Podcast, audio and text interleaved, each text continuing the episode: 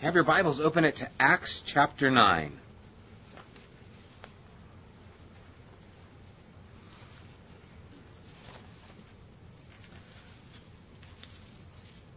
I want to try and get through the whole chapter. We'll see how things go here. But let's start Acts chapter 9. Let's start at verse 1.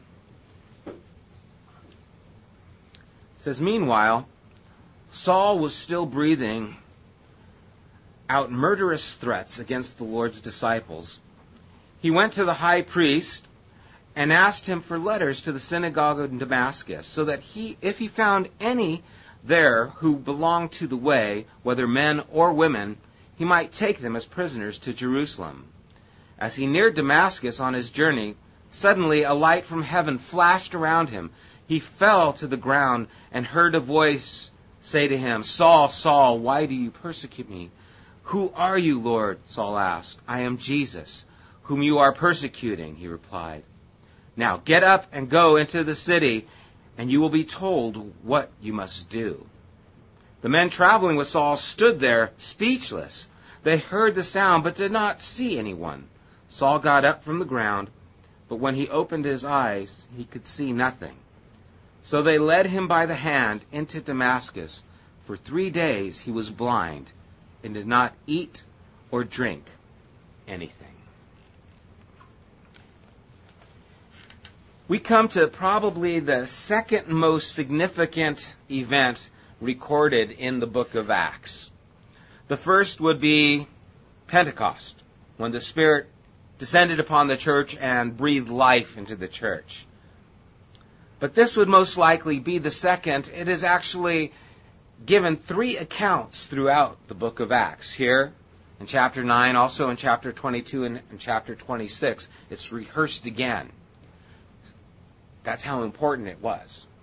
Obvious reasons, as we know, Paul became the great apostle, the greatest theologian the church has ever known, has penned the majority of the New Testament a man who is just mightily used by God. And here is the conversion. Here is where his life is changed.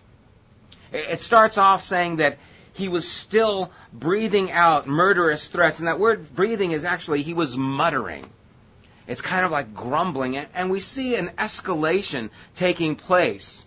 In chapter 7, we saw that witnesses were laying clothes at the feet of a young man named Saul when they stoned Stephen. In chapter 8, we saw that he began to destroy the church, going from house to house. He dragged off men and women and put them in prison. And then now here, he's breathing out murderous threats against the Lord's disciples. And we see this escalation taking place in his life against the church. Throughout history, there there's been numerous conversions that are amazing. This, of course, ranks among the highest. John Newton, who was a sailor and was a base man, like most sail- sailors of that time, was involved with slave trading. He was actually a slave under a slave trader and worked for him in a sense until he got his own slave ship. And it's recorded that one night when there was a, a tremendous storm while he was on that boat, and he had been reading Thomas Kempis's The Imitation of Christ, that he was shook to his soul and, and he gave his life to Christ. We know him for writing famous hymn, Amazing Grace. He went on to become a leader in the evangelical movement in the 18th century in England, along with such men as John and Charles Wesley, George Whitefield, William Wilberforce. And on his tombstone is inscribed the following epitaph. It was written by him himself. John Newton, clerk, once an infidel and libertine, a servant of slavers in Africa was by the rich mercy of our Lord and Savior Jesus Christ preserved, restored, pardoned, and appointed to preach the faith he had long labored to destroy. Another account of a man whose life was headed one direction, one direction had an encounter with the living Christ and made a complete and radical change. Another man, Mel Trotter, he was a barber and he was a drunk. His alcohol problem was so severe that when his young daughter died, he actually stole the shoes that she was to be buried in and pawned them for money to buy more booze. That's how low he was. One night, he staggered into a mission in Chicago and he was miraculously saved. And then he had such a burden for men on Skid Row that he ended up opening a rescue mission there in Grand Rapids, Michigan, and he went on to found more than 60 more missions and became a supervisor of a chain of them stretching from Boston to San Francisco. A man who was in this one estate had a conversion, changed his life radically, and affected the lives of so many people. Same is true with Augustine. You, there's countless stories of men and women who were miraculously changed. Begs the question what about us? Oh, it might not be as dramatic as Paul, where uh, the Lord Himself comes and speaks to us, or even as dramatic as John Newton or as profound as Mel Trotter, but what is that conversion that's taken place in our lives? What is the change? Where were we and where are we? And where are we going? Because conversion, repentance, is at the heart of Christianity. We need a Savior. Jesus died to save sinners. He did not call, come to call the righteous, but sinners to repentance, to make a change. So, what's the change in our lives? Question that we need to ask ourselves. Paul's was dramatic. From a destroyer to little one. From a man who was persecuting the church, breathing out, muttering murderous threats, to become one so mightily used by God change that God is still doing in the lives of people today. I know some of you, and I know some of the changes that you guys have been through. And it's a testimony that God is still alive, that He is still working, that He is still in the business of changing lives. Isn't that good? Isn't it good that He's still changing lives? I'm glad He's still changing mine. But here is Saul. He, he's hunting down fugitives. He's gotten orders. He's gotten permission to go and go to Damascus. Now, this is about 200 miles away. This is about a week's journey by foot from Jerusalem. And we don't know why he chose Damascus. It was a very popular city. There were definitely a lot of Christians, but remember last chapter they scattered as the persecution started. As Stephen was martyred, the church fled. They started going everywhere, and so now Saul is going after them. He's again hunting them down. It's the fugitive. You know, he's going after these, you know, people who are trying to flee his persecution. And so he sets off to Damascus, and as he's going down there, we see that God Himself does something miraculous. Verse 4, or verse 3, it says, As he neared Damascus on his journey, suddenly a light from heaven flashed around him. He fell to the ground and heard a voice say to him, Saul, Saul, why do you persecute me? Who are you, Lord? Saul asked. And that word for Lord is not like we would think, oh, see, he recognizes it's Jesus. It's more like, Sir, who are you? He's knocked down. He is blinded by this light. In Acts 26:13 his account says it was about noontime on the road and he saw a light from heaven brighter than the sun blazing around me and my companions. So this isn't just a light. This isn't like a flash bulb, you know. This is something brilliant. This is something so bright it knocks him down. Have you ever been woken up in the morning by a bright light? it's like you can feel it. You know, you can almost hear ah, the sun comes in or someone opens a curtain, and it, you just the sense of it, it like hits your body, especially if you're asleep. Well, in a real sense, Paul was in the dark. His life was surrounded by this darkness of who the Messiah was. He thought he was serving God, but he was going the wrong direction. And then he heard the voice. Now it's interesting because as he says, I am Jesus whom you're persecuting, and he tells him to get up and go into the city, and you will be told what you must do. I love it again because we talked about this last week with Philip, how God just gave him one step at a time. He didn't tell him all the things he wanted to do. He said, go to Caesarea, and then go to the chariot, and then God translated it somewhere else. Well, here he just tells him, I want you to go into the city, and then wait, I'll tell you what to do next. Just gives him one step. God's good at that one step. Isn't he? Don't we want to know step two? I, I so want to know step two, and God seems to give us step one and have us trust him for step two. So he tells Saul, Go to the city. And he hears, it says in verse 7 the men traveling with Saul stood there speechless. They heard the sound, but did not see anyone.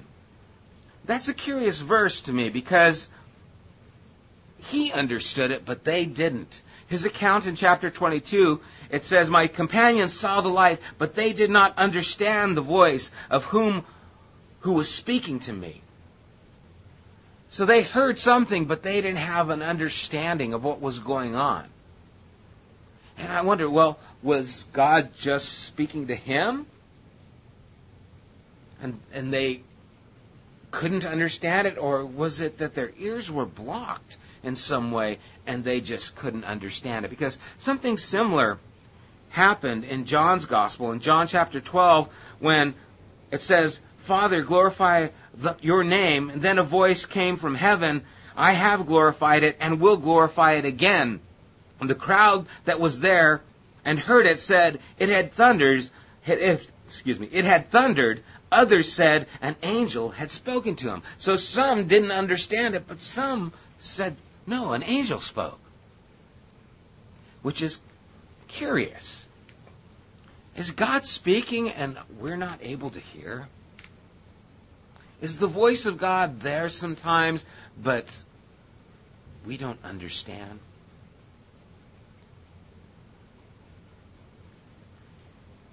Lord says, My arm is not short, my ears are not deaf, that I can't save, but your sin has separated you.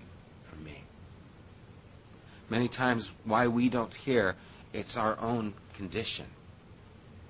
Our own condition blinds us or makes us deaf unable to see, unable to hear what God is trying to say.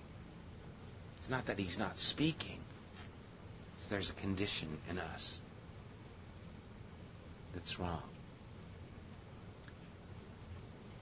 And so they didn't know what was going on. Saul, verse 8, got up from the ground, but when he opened his eyes, he could see nothing. And so they led him by the hand into Damascus. And for three days he was blind and did not eat or drink. You know, it, it's curious when you take a photograph, you put the film in, in a dark place. It's in a container, you put it in the camera, and it's dark and, and it's got, it's coated so that when light encounters it, it leaves an impression on the film. And so when you take the picture and the shutter opens, it captures the light and imprints it on the film so that whatever was there seen is now imprinted on the film and then it goes back to dark. Because if it's left open, it'll overexpose and that image won't be held. It's very similar with Paul. He was in the dark. He didn't know who the Savior was.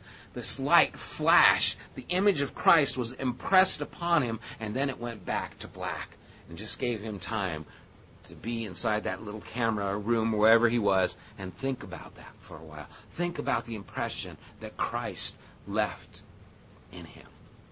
And for three days, he didn't eat or drink anything, and he was in the dark. Three days. What was going through his mind in those three days? What would go through your mind if you put yourself in a situation like that? You approved or voted for the stoning of Stephen. You saw this young man put to death, and you were all for it.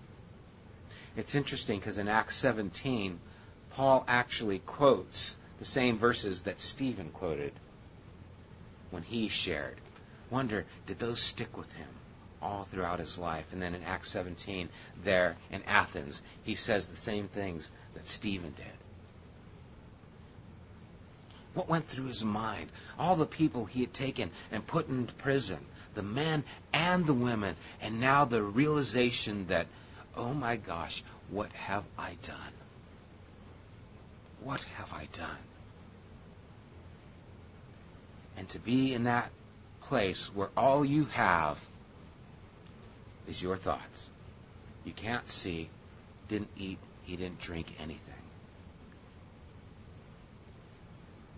Powerful, powerful impression that God made on this man. Now, God speaks to people in various ways. And I find it amazing as I think of the thing, situations and people I know of, and I see what God did to reach Paul. God knows what to do and how to reach people. And it never ceases to amaze me how faithful he is to accomplish those things. There was a, a young girl who got bit by a spider. Her parents went to Upland, and she was in a coma for months. It was like eight months or so. She came out of the coma. She received the Lord. And a few months later, she passed away. I think, well, that's a curious thing. Good thing she came out of that coma just in time, and then she ended up passing away and went to be with the Lord. God has an amazing way of reaching people.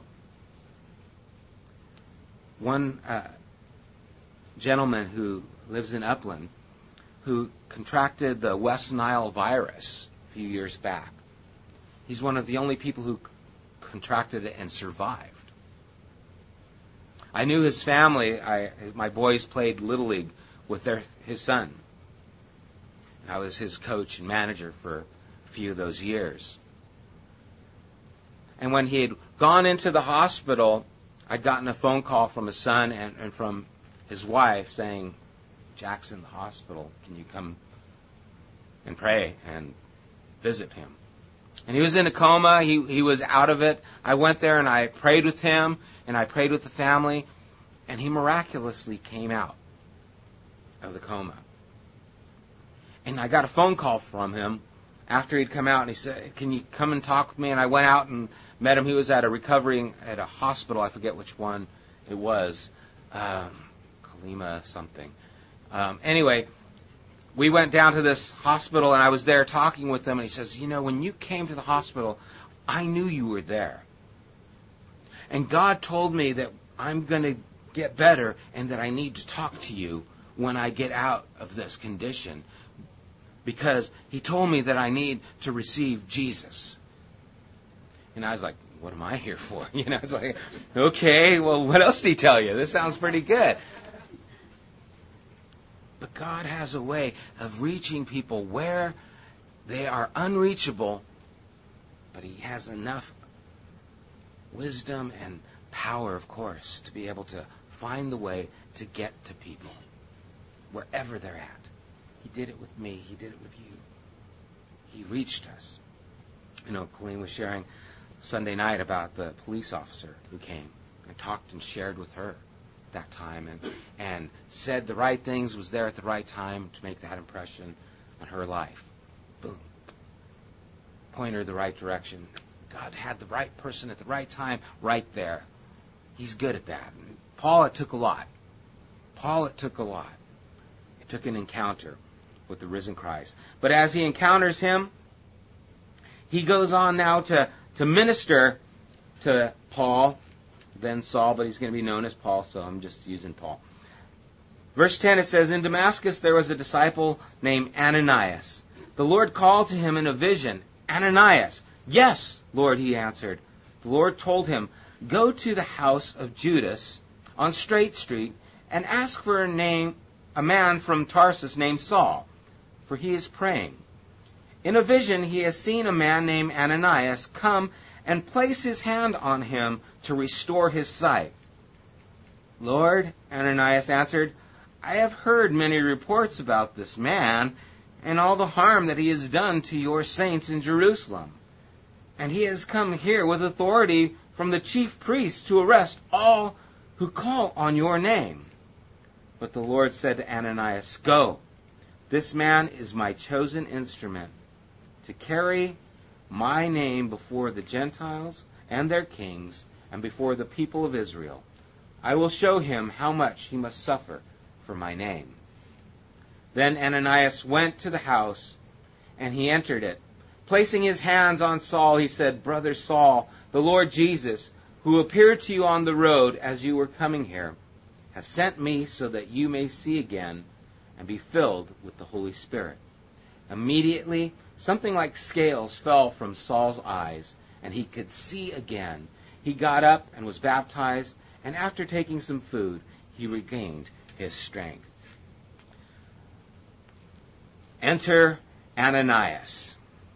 It's great. His name means the Lord is gracious. And it's interesting the names that are here. Ananias, Judas, that's whose house they go to, and even Saul. Those those aren't three very good names in the Hebrew history and in history. I mean, Ananias just a few chapters back was struck dead Judas, well, we all know Judas was the one who betrayed the Lord. And Saul, the first king, he didn't have such a good reputation either. And it's almost like God's redeeming these names here. It's almost like, you know, I'll take a guy named Ananias. Yeah, I need to get that name redeemed, and I need uh, Judas. Yeah, we're to get that name out of there. And let's get, well, we got Saul, okay? I mean, three names that aren't really well known, and God, it's just curious how God does that. Have you ever known someone and that name leaves an impression on you? I mean, I couldn't name my kids some people because of, you know, I can't name my kid that. Man, I knew that guy. He was an idiot back then, you know, so I'm not going to name my kid after him. Just names stick with you. And so God's almost taking these names and just redeeming it. I think it's kind of cool. But as he goes and he appears to Ananias, Ananias answers him. And he tells him what to do. And of course, I love what it says because it gives us insight into what Paul was doing those three days. He is praying. I love how God says he's praying. How does he know? Well, he's talking to me. he's praying. I've been talking with him for three days now. There's a passage where the Lord sees and calls one of uh, the disciples and he says, There is an Israelite in whom there is no guile. And he says, How do I know you? And he says, I saw you when you were under the tree. And he falls down at Jesus' feet and says, Lord, you know. And I'm like, What, what, what, did these, what does that have to do? Just because he saw him under the tree? I wonder if he was praying under that tree. And the Lord said, Oh, yeah, I saw you when you were, you know, it's just God sees he's praying. Hey, he's praying. He's talking to me right now. Hold on. Shh. Okay, okay, no, go back. I mean, God just has ability to hear and to move and is there while Paul is in darkness. He's hearing him. And he says, no, he, he's praying. And in a vision, he saw a man named Ananias in a vision. Who gave him the vision? Well, the Lord did. Remember in chapter 2, your young men will see visions, your old men will dream dreams. Again, I wonder are we hearing the voice of God? Because I believe God still gives visions, He still gives dreams, He still ministers to us. Are we hearing? Are we listening? And of course, Ananias answers and he says, Um, God, something you I don't know if you know this. Of course, he knows it, but this guy saw, and I love this because what would you do? If God told you, I want you to go see this guy who killed this one guy and is responsible for throwing these people in jail, I want you to go talk to him. Um, Lord, I've heard about this guy, and I love the honesty of the scriptures. Again, it just shares what is real. And that's how we know they're so true. It's it's so true. It's true to life. It's I would I would I would probably say more than Ananias did. Ananias was an incredible man.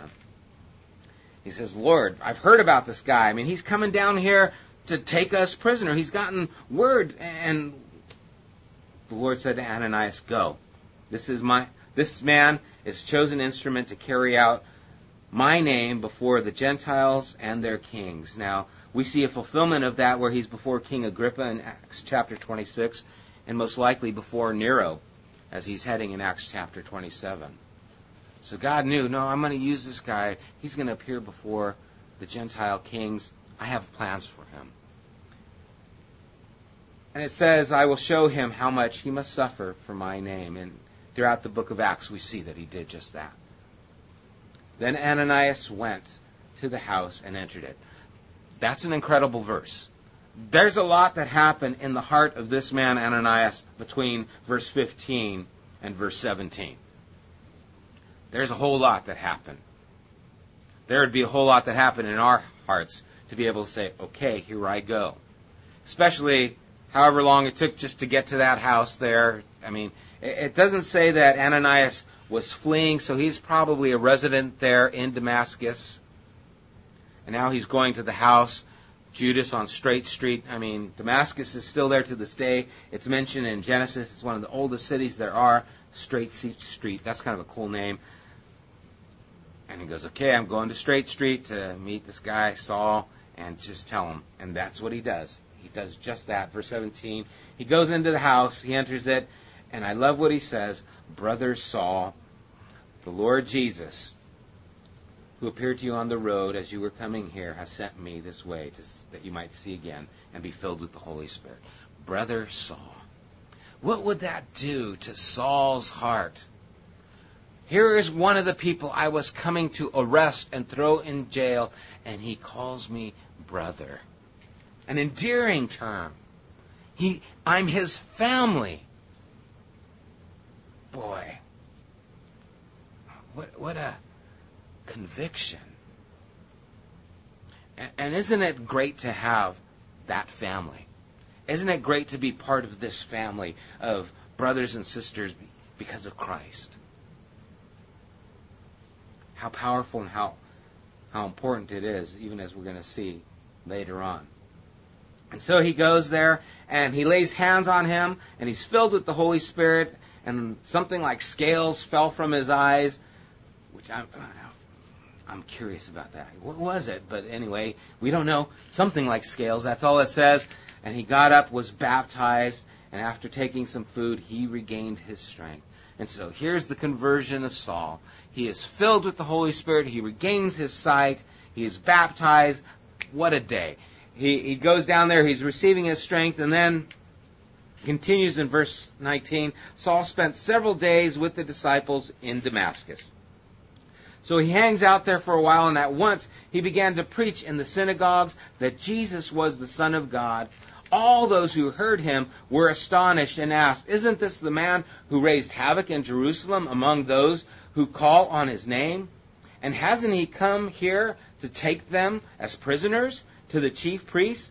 Yet Saul grew more and more powerful and baffled the Jews living in Damascus by proving that Jesus is the Christ. Now, between verse 19 and, and verse 22, you have to insert Galatians chapter 1 verse 17 where Saul went for three years into Egypt and Arabia and studied. That happens right here.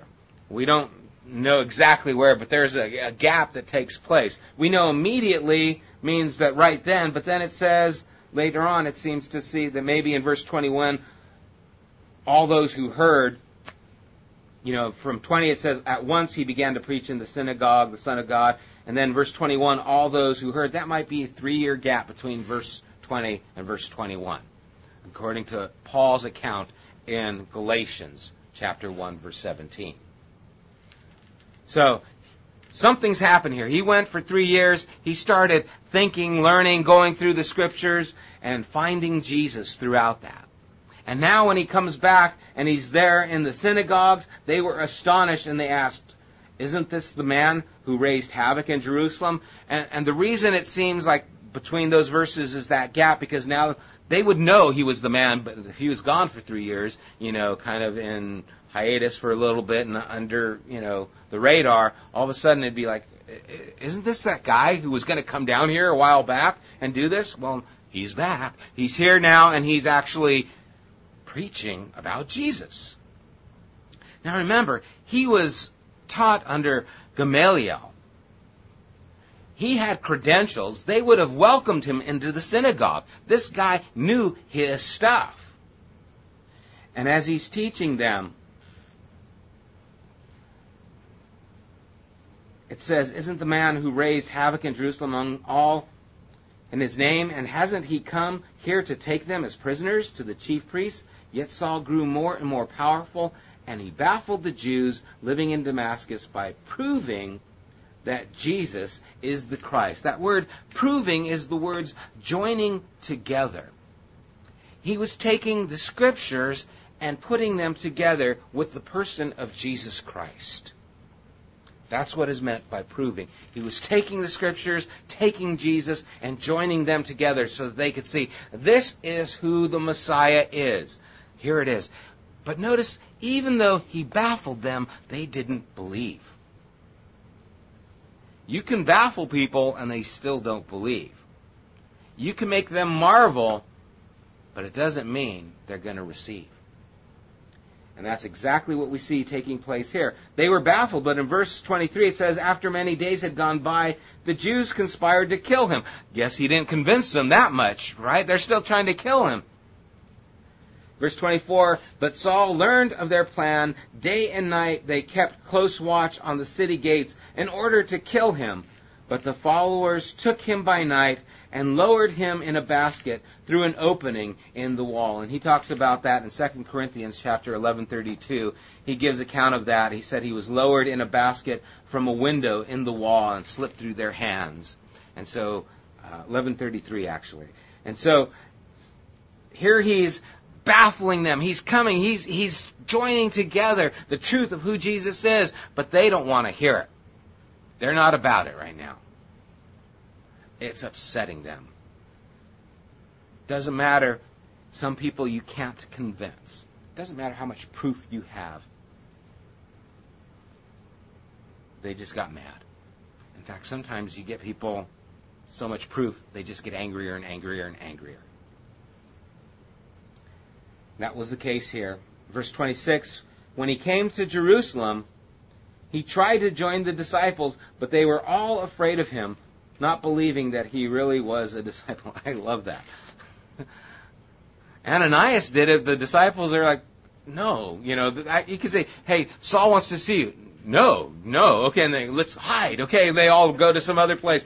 Where'd they go? Hey, Saul wants to. No, we're not here. You know, they just they didn't want. They were afraid. I again, I, I just love that because you know here they are, the disciples. God has just done amazing things. They're still afraid. Do you ever feel like you should never be afraid? You know, we just shouldn't be afraid. I need to have courage. You know, the strange thing about courage is it's not the absence of fear.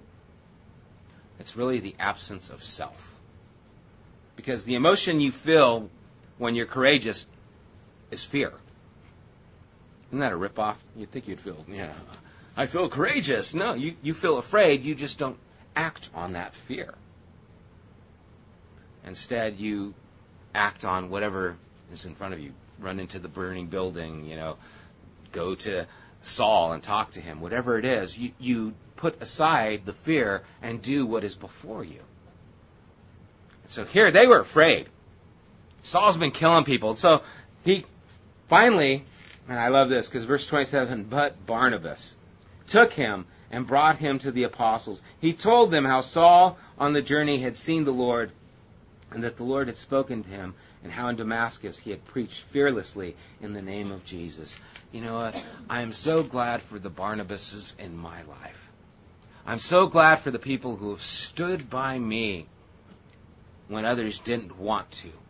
I'm so glad for those people who are those sons of consolation. That's what Barnabas means. And we need to be that for people. We need to be a Barnabas to somebody. Someone that we can stand beside and help through those times when no one else is standing with them. That stand near them and hold them up and strengthen them when everyone else is leaving them alone. But Barnabas, thank God Barnabas was there. All the people, the small people, like Ananias, you never hear his name again. Throughout the book of Acts, that's it. That was his role, but what an important role. Barnabas goes with Saul on his journeys, but what an important place he plays right here in Saul's life. As he presents him and defends him before the apostles. Verse 28, it says, So Saul stayed with them and moved about freely in Jerusalem, speaking boldly in the name of the Lord. He talked and debated with the Grecian Jews, but they tried to kill him. When the brothers learned of this, they took him down to Caesarea and sent him off to Tarsus. Get out of here. And this is funny because verse 31 says, Then the church throughout Judea, Galilee, and Samaria enjoyed a time of peace. It was strengthened and encouraged by the Holy Spirit. It grew in numbers, living in the fear of the Lord. Paul had boldness, but his boldness caused problems. They tried to kill him. They had to get him out. You got to get out of here. You're, you're just, you're a little too much right now. Settle down, Paul. You had a little too much caffeine, okay? You just need to move out of Caesarea. You need to go on. And then they enjoyed peace. As soon as Paul was gone, they enjoyed peace. The guy had zeal. The guy was fervent. He was in your face. He had all the knowledge but he needed a little growth still. And when they kicked him out, then the church enjoyed peace, and it actually grew. It is possible to be too forceful. I did it. When I first became a Christian, I expected my family to be amazed. You know, I'm a Christian now. You knew what I was before. You should all be saved now, because look at me. I'm a Christian. And I was in their face. I didn't have a lot of wisdom. I had a lot of zeal, though.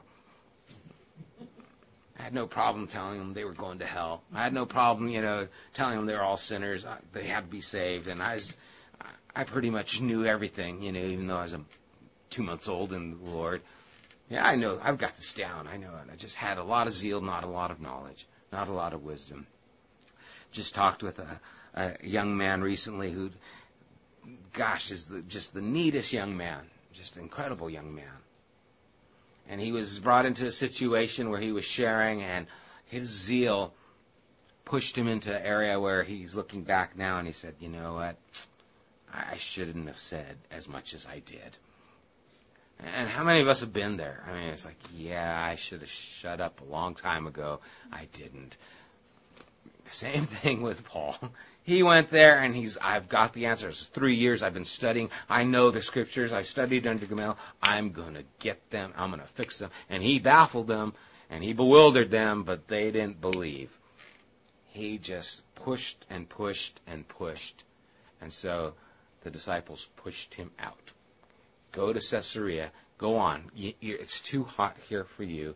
And once he left, they enjoyed peace.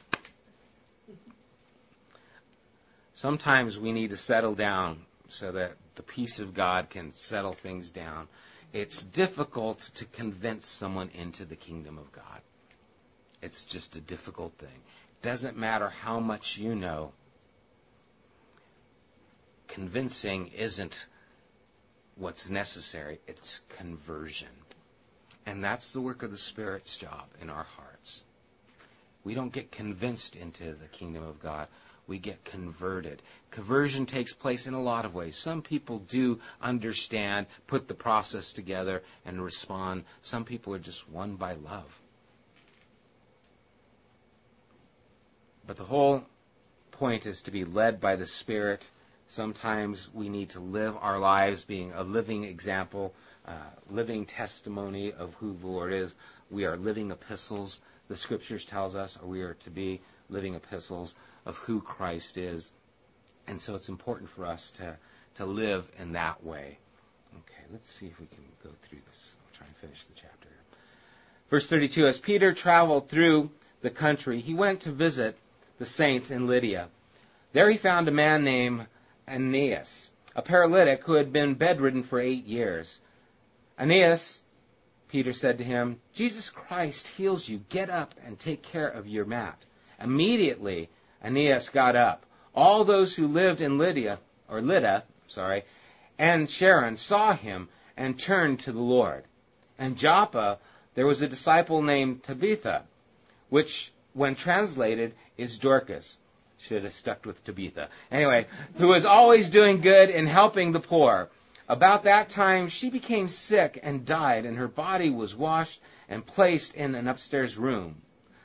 Lydda was near Joppa, so when the disciples heard that Peter was in Lydda, they sent him they sent two men to him and urged him, "Please come at once." Peter went with them, and when he arrived, he was taken upstairs to the room. All the widows stood around him, crying and showing him the robes and other clothes that Dorcas had made while she was still with them. Peter sent them all out of the room. Then he got on his knees and prayed. Turning toward the dead woman, he said, Tabitha, get up. She opened her eyes, and seeing Peter, she sat up. He took her by the hand and helped her to her feet. Then he called the believers and the widows and presented her to them alive. This became known all over Joppa, and many people believed in the Lord. Peter stayed in Joppa for some time with a tanner named Simon. Now, these verses have so many similarities to Jesus and his ministry. When he went to the paralytic man and said, Take up your mat and go. Now here's Peter saying, Take up your mat.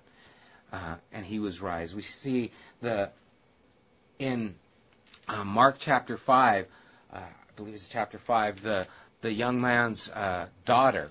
He tells her, her name, um, gosh, did I write it down? I did. Good. Her name is Talitha. And the word that's used for rise, Talitha Kuma, means young girl, rise. And here it's Tabitha Kuma. Same thing. We see Peter doing what Jesus did. Remember when Jesus went into that room to get that young girl and have her rise up, he, he kicked out all the people who were there mourning, said, Go on, leave. And he prayed with her. Now Peter does the exact same thing. We see Peter imitating Jesus. What a great thing to do to imitate Jesus. And what also remark, is remarkable to me, Peter was a pretty bigwig. I mean, this is some time after the church is going. He is up there. But he takes the time to go to this one man. He takes the time to go to Dorcas, Tabitha. He's not too busy. And I think it's neat that they went to Peter for her sake. Who was she? Well, she made clothes and helped the poor. She wasn't a pastor. She wasn't one of the apostles. She was a lady who helped the poor. They needed her. She was useful. They showed him the clothes that she made and did for the poor. You know, sometimes you need a plumber. You know, if your pipes are bursting and water's, you know, flooding the house, you don't need a pastor you need a plumber. You don't need this pastor, that's for sure. You need someone who can fix the problem, someone who is handy. Thank God for plumbers. Thank God for Tabitha, who took care of these things, these small tasks, and, and helped the poor. We need her. Go get Peter, he's in town. They desired his help for this woman because she was useful Just be aware what is useful. You're useful. You don't have to be an apostle. You don't have to be a pastor. to be useful. She was very useful. They needed her. They cared for her. They wanted her back in the ring. So they went and got Peter. And again, his imitation of Christ did the same thing. I also love verse 40 because it says that he got down on his knees. Now I wonder, how did they know he got down on his knees? I'm thinking they saw him. I'm thinking someone peeked in the window. You know, he's going in there with the dead lady. You know, what's going to happen? Someone looked around the door, the corner, and he was on his knees. Years ago, when I was working over at Calvary Chapel in Pasadena, I forget the reason, I went walking into Xavier's office. I needed him to sign something or do something. And I walked into his office, and there he was on his knees, praying. And I remember thinking, oh my gosh, he's praying. And he was embarrassed. He goes, oh shoot. And he got up, you know, and it's like, uh, you busted me praying. And I remember the impression it made on me, wow, he's praying. He's on his knees praying. This isn't about him just knowing enough. He's actually asking God to be a part of whatever he was asking. I don't know. I didn't ask him. You know, it was one of those embarrassing moments. You'd have to know Xavier too. He's a very private guy. But it left an impression on me when I opened that door and saw him praying on his knees. I mentioned Sunday when I received the Lord, and the gentleman who led me to the Lord said, Well, let's pray. And I was like, Okay, sure, let's pray. And he got on his knees, and I was like, Oh, this is serious. you know, when you get on your knees, it's serious. I remember Omar when uh, we prayed, when Omar received the Lord, we were over at Islands. And I remember just the Lord putting it on my heart. We were out in the parking lot. I said, We need to get on our knees and pray. And so there in the parking lot, we got on our knees and we, we prayed. I just, I, I remember it being important to me, and I thought, I want to, I want this to be, okay, you want to accept the Lord? Let's do it right here on our knees in the parking lot. Let's pray. Something about on our knees stands out. So Peter got on his knees. It's a sign of humility. It's a sign of dependence. It's a sign saying, I, I need you, God. And that's what he did. May we take these examples that Peter showed us that all these men, whether it was Ananias, whether it's Barnabas, Peter, all these people who exemplified who Jesus is and the things that it produced, it produced the greatest apostle that we know. Uh, and it saw a woman come to life. The gospel was furthered because of their obedience. May we be obedient as well. Let's pray.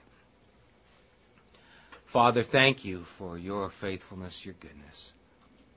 Lord, for reaching us in our darkness, for illuminating our lives with your goodness, with your love, with your mercy. Lord, give us wisdom.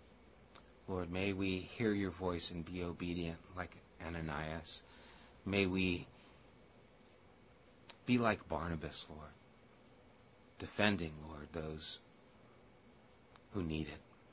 May we be obedient like Peter, even imitating you in all the things that we do, that our lives might honor you and give you glory. Thank you again, Lord, for this time. Pray your word would sink deep into our hearts, Lord, and we would retain the things that you want us to know for your glory. We ask it in Jesus' name. Amen.